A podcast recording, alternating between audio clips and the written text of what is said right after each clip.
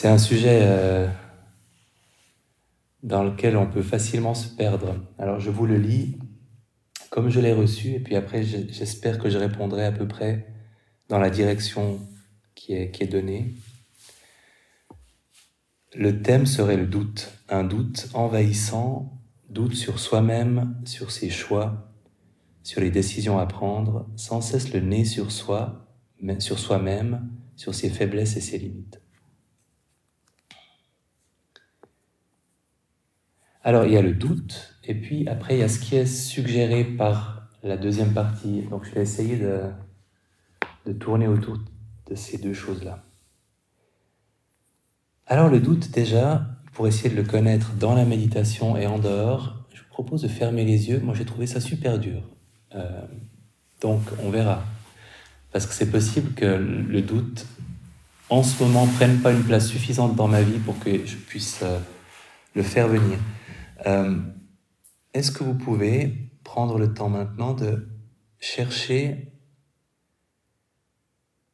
un doute qui vous habite maintenant ou qui vous a habité, cet état d'incertitude, d'hésitation, de flou, ça peut être euh, un doute par rapport à ce que vous devez faire, une décision que vous devez ou ne devez pas prendre et quelle décision prendre, de qui prendre le parti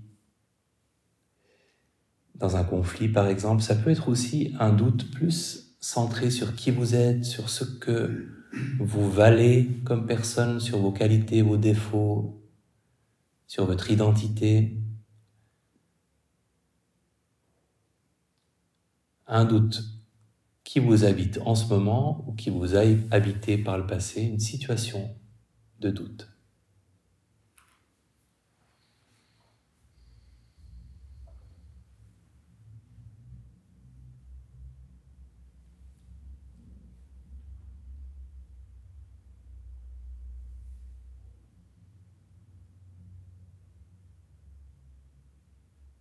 Ok.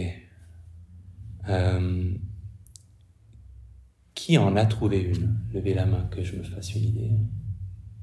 Ok, donc ça va. Il y a du matériel. Ok, bien. parce que ce doute m'a fait beaucoup douter. Hein. donc, je pense que c'est normal, c'est le thème. Euh, alors, on, y reviendra. Donc, gardez cette situation de côté. Comme d'habitude pour les causeries, vous pouvez être couché, assis, les yeux fermés, les yeux ouverts. Euh, regardez où vous voulez, moi ou ailleurs. Je vais prendre les mêmes libertés. Alors, le doute, il se caractérise déjà par un état de stupeur ou de paralysie. Dans le registre du stress, hein, il y a la fuite, il y a le combat. On sait que pour la fuite, on peut l'associer à la peur, à l'anxiété. Euh, la combativité, ça peut être la colère ou de l'impatience. On sent qu'il y a une direction physiologique euh, suivant l'émotion qu'on est en train de vivre. Et le doute, il est plutôt dans la troisième option, ni fuite ni combat, mais c'est cette euh, paralysie de, de la biche qui fixe la lumière, qui est une des manifestations du stress. Ce qu'il y a de très délicat avec le doute, pour l'observer méditativement, c'est qu'on a tendance à s'identifier au doute. Euh, c'est beaucoup plus compliqué de dire Ah, il y a du doute, euh, que de dire Ah, il y a de l'anxiété ou il y a de la colère. On a tendance à penser que le doute, c'est nous, que cette question, il faut simplement qu'on la tranche il faut qu'on trouve la réponse et qu'on ne peut pas simplement observer le doute et le laisser passer. Il, il nous en sorcelle et nous convainc assez facilement qu'il fait partie de notre identité. C'est un, état d'esprit qui fait partie des cinq obstacles à la méditation. Donc cette vieille liste euh, bouddhiste euh, euh, avec l'agitation, son contraire, la torpeur, la somnolence, l'envie de quelque chose qui n'est pas présent, le rejet de quelque chose qui est présent, et le doute. Donc c'est un état qui depuis très longtemps est euh, identifié comme euh, se manifestant quand on médite et pouvant être problématique. Et je trouve que par rapport aux, quatre autres, il a vraiment cette caractéristique qui le rend compliqué, qu'on s'identifie beaucoup plus au doute qu'à l'agitation. L'agitation, c'est un truc qui nous arrive. La torpeur aussi. Euh, l'envie de quelque chose, c'est parfois déjà plus délicat, mais là aussi, on peut facilement identifier qu'on est pris de cette envie, on est pris de cette agitation, de cette torpeur, de ce rejet de quelque chose. Tandis que le doute, il faut juste que je sache, il faut que je, il faut que je comprenne, il faut que, il faut que je tranche cette question. C'est beaucoup plus difficile de, de le transformer en un objet de méditation qu'on peut observer. Dans le cadre de la pratique méditative, le doute se manifeste souvent en lien avec la pratique méditative. Est-ce que je médite correctement? Est-ce que je respire correctement? Est-ce que euh, j'ai raison de méditer. Est-ce que je suis quelqu'un à qui ça profite? Est-ce que ça sert à quelque chose? Est-ce que je devrais m'arrêter maintenant? Euh, Le doute par rapport qui peut être lié à l'impatience ou à l'ennui. Euh, est-ce que je dois arrêter ma méditation maintenant? Et qu'est-ce qu'on fait quand on est face à du doute? On fait la même chose qu'avec toutes les autres émotions, tous les autres états d'esprit. C'est-à-dire qu'on ne lui résiste pas, qu'on ne se le reproche pas, qu'on ne lui obéit pas non plus aveuglément, mais qu'on le remarque, qu'on l'observe. On l'observe de cette manière qui nous permet de réaliser que petit 1, il est changeant, il va passer, c'est pas quelque chose de fixe, c'est quelque chose de fluctuant qui va changer puis disparaître. Et que ce n'est pas qui nous sommes, mais que c'est quelque chose qui nous a rendu visite, qui va passer et qui ne nous définit pas en tant que personne, et qu'on n'est en fait pas obligé du tout de, résoudre, de trancher, de comprendre. On peut juste remarquer sa présence et le laisser passer. Comment est-ce qu'on fait pour observer l'impermanence et pour observer le fait que ce n'est pas qui nous sommes, pour se désidentifier du doute? Comme pour toutes les autres émotions, mais c'est un peu plus difficile, euh, pour observer que ça change, que ça passe, on prend conscience de la manifestation physique du doute, du ressenti associé à cette émotion, à cet état d'esprit-là. Et ça permet, en se focalisant sur une sensation, de remarquer que cette sensation, qui est la manifestation du doute, est quelque chose de changeant est quelque chose qui a des variations d'intensité, qu'on sent peut-être quelque part dans le corps un instant, ailleurs l'instant d'après. Et ça permet de prendre conscience de la nature changeante. Ça peut être aussi un, ressenti qui n'est pas physique, mais là aussi d'observer si ce doute se manifeste par des images, par un, un ressenti émotionnel, d'en faire quelque chose qu'on peut observer pour voir que ça change, que ça bouge, que c'est pas fixe. Et évidemment, on le nomme où on fait un équivalent de nommer sans nommer. L'important, c'est cette attitude de dire Ah, c'est un truc qui s'appelle le doute. Et vous pouvez dire Ah ah, doute, ou vous pouvez ne rien dire du tout, mais avoir cette même attitude qui s'exprime dans le rapport que vous avez avec le doute. Ça, c'est nos trucs euh, méditatifs habituels. On, face à un état d'esprit, on observe sa manifestation physique pour remarquer sa nature changeante, et on le nomme pour en faire quelque chose qui n'est pas nous, dont on peut se désidentifier. Donc ça devient, voilà, bah, je t'ai vu, doute, tu te manifestes avec ces sensations-là et je vois qu'elles changent, je sens qu'elles vont passer, il y a cette image, et c'est juste une image, c'est pas plus qu'une image, qui va passer aussi, et je peux te nommer, et j'ai pas besoin de faire autre chose que ça. Alors, faisons-le parce que justement, je trouve que c'est très intriguant la manifestation du doute. Donc, fermons les yeux.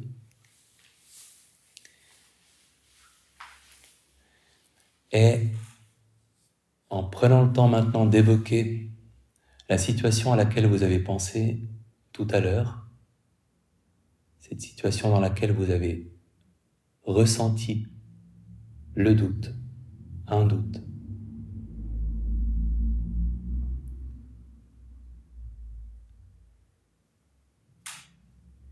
C'était à quel moment, peut-être où, si ça peut vous aider, l'endroit où vous étiez quand vous avez ressenti ce doute?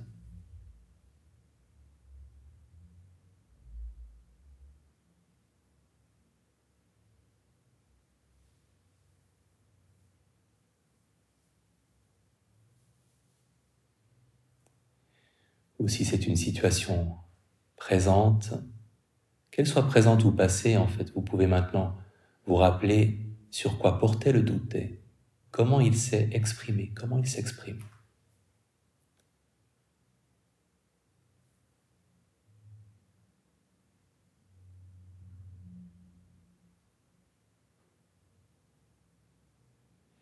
Laissant ce doute se manifester avec le ressenti, les images, les paroles qui l'accompagnent.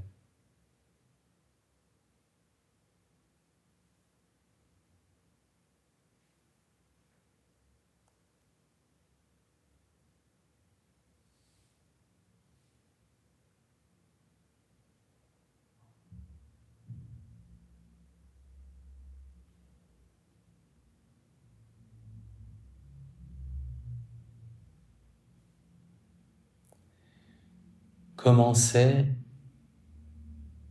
de vivre ce doute à son intensité maximale en essayant de lui donner autant d'espace que possible pendant quelques instants.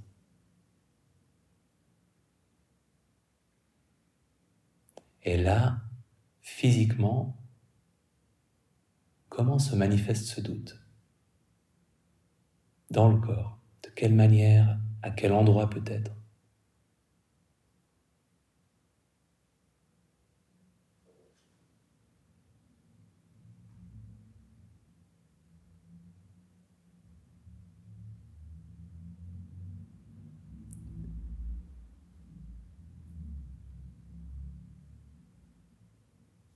Émotionnellement, comment est le ressenti de ce doute?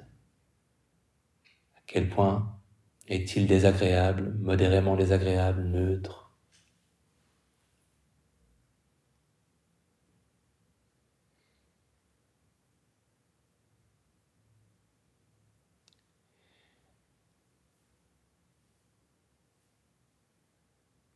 Et question très très intéressante, à quoi ressemble l'esprit d'une personne qui doute. En redonnant un peu d'espace à ce doute, si c'est nécessaire, et en observant comment est l'esprit d'une personne prise de doute, à quoi ça ressemble?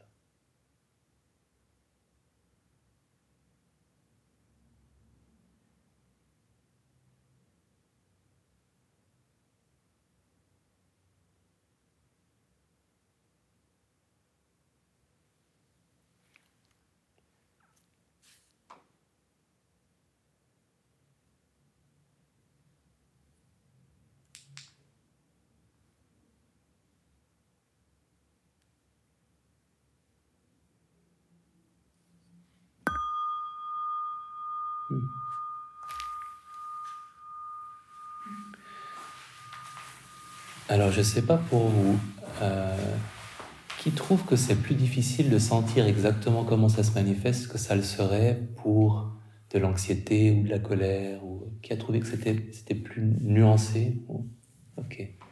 Je pense que ça dépend des personnes, ça dépend de la, la façon dont ça s'est manifesté pour vous et aussi de la situation, parce que c'est un mot qui recouvre une réalité beaucoup plus large euh, qu'anxiété, hein. euh, par exemple, ou colère.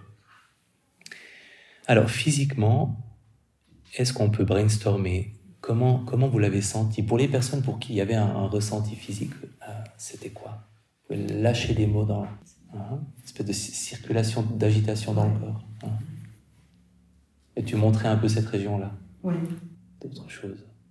Étouffement, ici. De vertige, ouais. Oui, c'est cette, sensation d'être retenu comme ça. C'est des sensations assez subtiles. Hein. dans, le, registre, euh, de nouveau pour prendre l'anxiété ou la colère, euh, on a souvent un, point qui est très partagé. On, aura la gorge ou, euh, ou l'estomac pour l'anxiété. Pour la colère, il y aura souvent la chaleur ou la sensation du cœur ou les tensions dans, dans la mâchoire. Donc, si euh, on se demande pourquoi le doute est souvent plus compliqué à appréhender comme objet de méditation, on a déjà une partie de la réponse. Il n'est pas si facile que ça à saisir avec le truc qui nous aide tellement euh, pour nous saisir d'une expérience euh, et pour s'en détacher, enfin pour en faire quelque chose qu'on peut observer, qui est la conscience du corps, ben là, c'est pas si simple et c'est beaucoup plus variable d'une personne à l'autre. Euh, c'est un problème qu'on avait aussi quand on évoquait les envies problématiques, les, les, désirs ou les addictions. C'est souvent des sensations plus diffuses et puis il y a plus de variabilité d'une personne à une autre. L'esprit d'une personne prise de doute, vous le décririez comment? Confus. Ah, ah ouais, confus. Beaucoup de hochements de tête, c'est aussi ce qui m'est venu. Hein. Rumination. Rumination, donc tac, tac, ouais. Uh de, vide. Le vide, oui. Manque d'énergie, de vide. Oui. Et ça dépend, je pense, dans quelle phase on est. Parce que j'ai pensé à, à, ces deux choses. Le moment où, où on est tac, tac, ou tac, ou tac, ou tac, ou tac, ou tac, et où on tourne en rond, et puis le moment où en fait il y a une espèce de stupeur et, de vide, parce qu'on on se, sent, on se sent impuissant euh, dans, dans, cette, euh, dans cet état-là. Donc, cognitivement parlant, au niveau de ce qui se passe dans notre esprit, euh, c'est intéressant parce qu'on peut avoir des phases où les choses sont plutôt rapides et, un peu obsessionnelles, ou des phases où c'est un, vide et une espèce de paralysie mentale qui s'installe. Bon, ouais. Là, là on, a on, a des pistes parce qu'en en fait, pour pouvoir faire quelque chose de cet état-là, il faut qu'on soit en mesure de l'observer. Et, donc, il faut le rendre observable. C'est comme ces, ces révélateurs qu'on utilise en bactériologie pour que les, bactéries aient des jolies couleurs et qu'on les voit. Et il nous faut trouver un truc similaire. Sinon, euh, on risque de se confondre avec cet état, de euh, l'attribuer à qui nous sommes, de considérer qu'il fait partie de notre identité. Et là, on est, on est, on est pris dedans, parce qu'on n'arrive pas à s'en distinguer. Ok. Alors ça, c'est euh, ce qu'on fait quand on médite. Si on a un doute qui surgit dans la méditation, et en dehors de la méditation, c'est aussi vrai, on va en faire quelque chose d'observable, se demander qu'est-ce que c'est exactement, prendre conscience de sa nature changeante, ces sensations-là, quelles qu'elles soient, elles changent, elles bougent. Euh, la qualité de notre esprit aussi. On le nomme et on se rapproche de plus en plus du aha, il y a du doute, pour s'éloigner de plus en plus du je suis dans une situation impossible, il faut que je tranche, il faut que je décide, il faut que je résolve ce problème, etc. Alors le mode d'emploi est simple, euh, l'application n'est pas simple. Maintenant, dans ce qui était dit dans la, suggestion de thème, je me suis dit qu'il fallait aussi creuser un peu plus euh, doute sur soi-même, sur ses choix, sur les décisions à prendre, et aussi sans cesse le nez sur soi-même, sur ses faiblesses et ses limites. C'est aussi cette qualité peut-être de doute-là.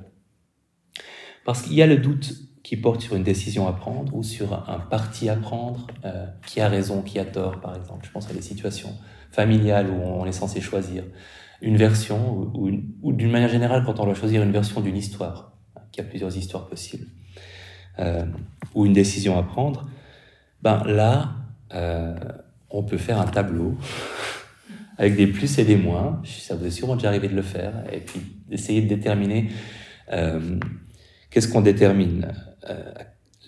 Les avantages, les inconvénients, à quel point on a peur de faire quelque chose, peur de regretter de ne pas l'avoir fait, peur de regretter de l'avoir fait, envie de le faire.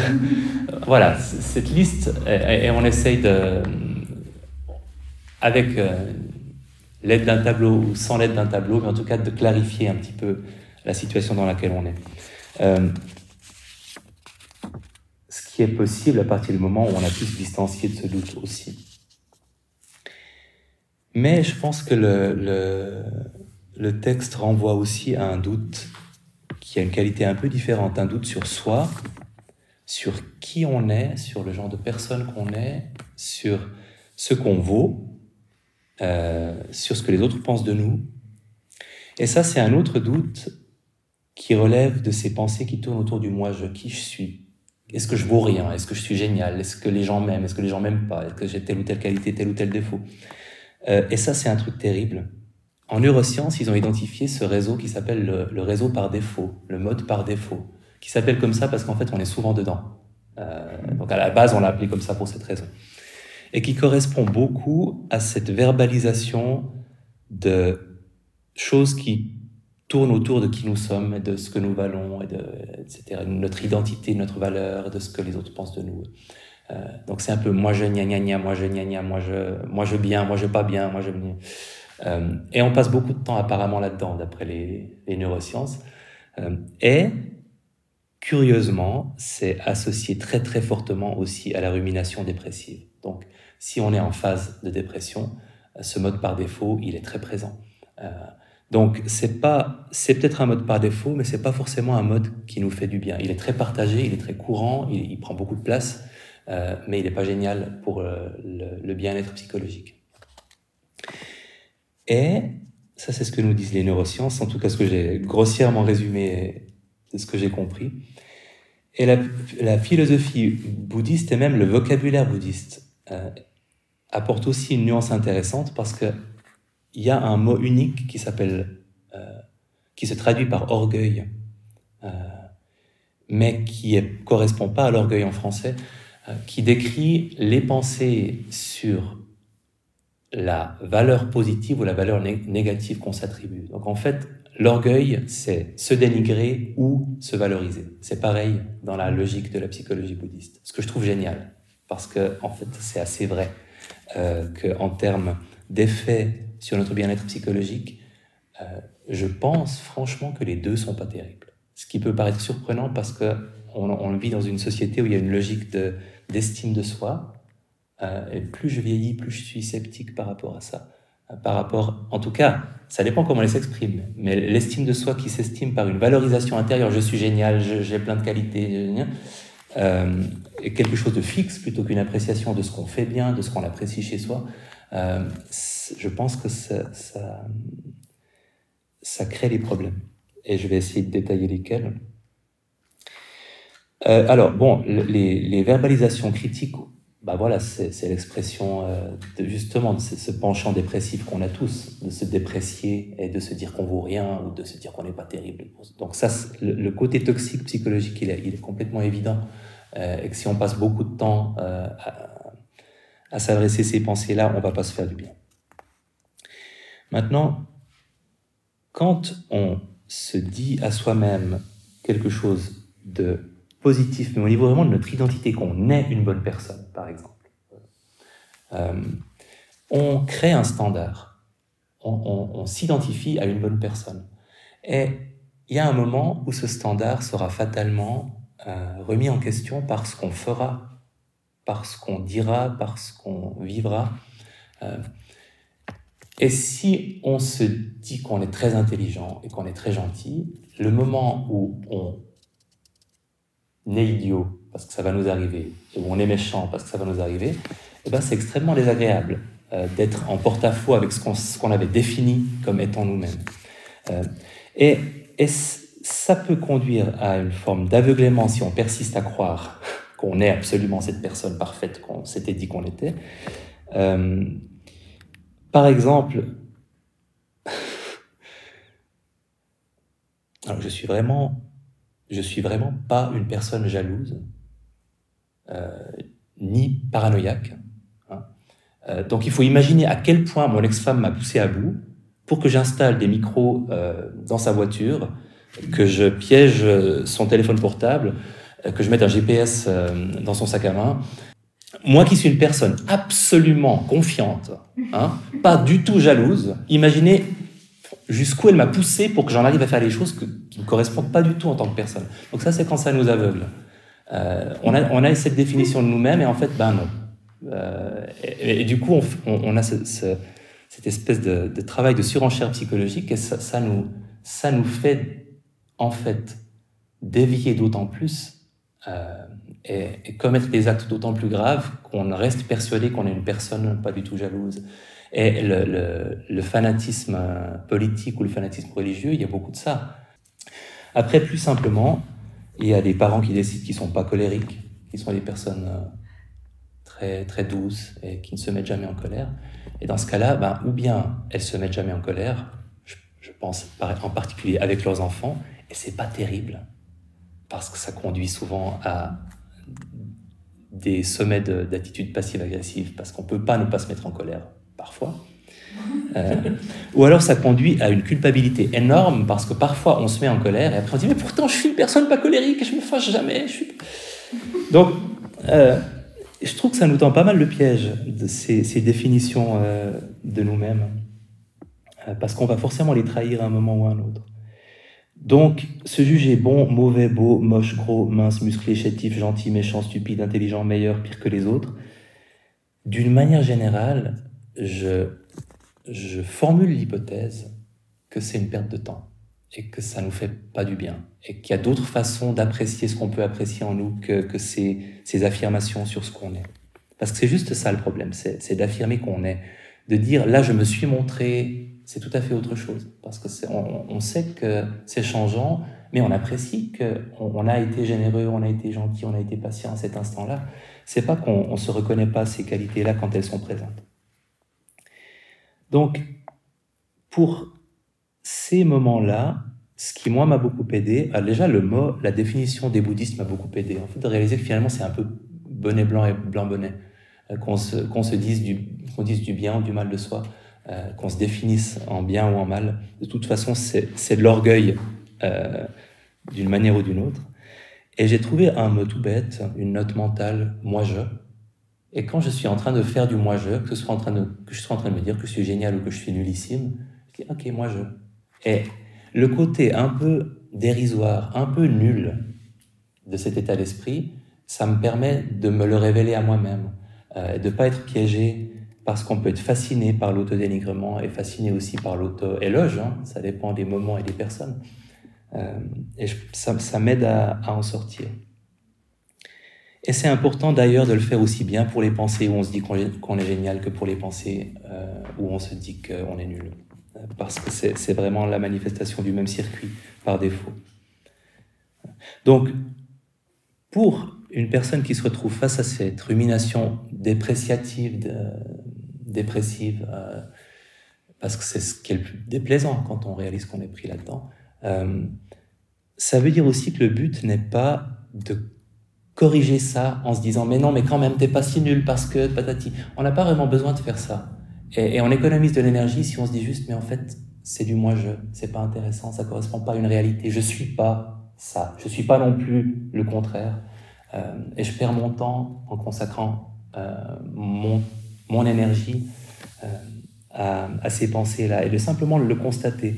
Et pour moi, c'est très allégeant de me dire que j'ai pas besoin, quand je me dis que je suis nul, euh, de trouver un antidote à ça et de me remonter le moral. C'est juste la pensée elle-même autocentrée que je peux, que je peux laisser, euh, laisser se dissoudre. Et, et j'ai pas besoin d'en faire quelque chose. Et je pense que petit à petit, on peut de plus en plus se désengager, se sourire à soi-même de plus en plus vite. Tiens, oui, tu es en train de faire du moi-je. Euh, c'est pas grave. Euh, ça va passer. Et, et, de réaliser qu'on peut en fait, et c'est assez étonnant, on peut se passer presque complètement de ces pensées qui tournent autour de ce qu'on vaut, de ce que les autres pensent de nous, de ce que et en fait être heureux, être euh, et pas oublier qu'on est une personne. Enfin, voilà, pas oublier notre identité. On n'a pas besoin de, de, constamment se rappeler de ce qu'on vaut, de ce qu'on ne vaut pas, de ce que les gens pensent de nous pour euh, pour être pour être nous. Euh, on vit très bien sans ces pensées-là, ce qui peut être étonnant, euh, tellement elles sont parfois centrales. Alors, la nuance, c'est oui, mais il y a avoir de l'estime de soi, on dit que c'est important, on dit que c'est important de s'aimer. Euh, c'est aussi une injonction très forte, hein, il faut avoir de l'estime de soi. Et quand on en manque, c'est pas bien. Et je veux pas jeter le bébé de l'estime de soi avec l'eau de son bain. Et je pense que il faut distinguer, encore une fois, quand c'est une évaluation positive de notre identité, et qui est figée, et puis quand c'est l'appréciation de quelque chose qu'on a fait ou qu'on a pensé ou qu'on reconnaît en nous, euh, et aussi de distinguer la bienveillance pour soi, la reconnaissance du fait qu'on qu s'aime, qu'on tient à soi, dans ce sens-là actif de, bienveillance active pour soi-même, de volonté de prendre soin de soi-même. Euh, J'ai cette, citation d'un philosophe à la mode euh, américain ou canadien je crois que je paraphrase, traitez-vous vous-même comme quelqu'un dont vous, avez la responsabilité, dont vous devez prendre soin. Il y a cette idée-là, hein, de se traiter soi-même de cette manière-là, qui est, très jolie. Et euh, cette bienveillance, cette capacité de prendre soin de soi, de faire preuve de gentillesse envers soi, de se pardonner à soi, d'apprécier ce qu'on fait de bien quand on le fait bien, euh, ça n'a pas du tout la même conséquence que de se déclarer une bonne personne, euh, ou une personne brillante, ou une personne, euh, etc. Et, c'est une façon d'avoir de l'estime de soi, c'est une façon de s'aimer, dynamique, qui correspond à quelque chose de, une activité qu'on a vis-à-vis de soi-même, que je trouve beaucoup plus bienfaisante que, que ces déclarations identitaires. Et j'ai passé euh, euh, quelques minutes, euh, dix minutes à discuter avec l'épicier vietnamien de mon quartier, qui est la personne la plus heureuse que j'ai rencontrée ces trois dernières années. Incroyable. Et en partant, je me suis dit, c'est marrant, il n'y a pas une seule fois il a parlé de lui, de qui il était. Il a parlé de tout ce qu'il faisait, l'argent qu'il donnait à son église, au pays, et avec beaucoup de, bonheur, mais il n'y avait pas du tout d'autodéfinition. Je me suis dit, c'est peut-être aussi à ça qu'on peut reconnaître les gens particulièrement heureux, qui sont vraiment hors normes, c'est qu'ils ils consacrent très peu de temps et d'énergie à cette, à cette autodéfinition euh, qui, mange tellement de temps sur Twitter et sur euh, Facebook. Sur, c'est, littéralement ça. C'est aussi pour ça que c'est, empoisonné les réseaux sociaux. Il s'agit à 100% de qu'est-ce qu'on vaut, combien de likes euh, et de retweets et de machin on vaut. Donc ça peut que nous ramener euh, à cet état d'esprit-là, à ce mode par défaut qui est déjà bien assez présent. Et moi, je suis bien assez présent aussi. Euh, parce que j'ai dépassé un peu le temps, donc il va, il, va sans dire que je vais pas vous faire échanger par deux, mais ça aurait, qui aurait bien apprécié si on avait eu le temps d'échanger par deux un petit moment? Non mais, vous, non mais, mais ça me permet d'aménager les futures séances aussi en fonction. C'est jamais votre priorité. Hein. Question, remarque, observation par rapport à ça?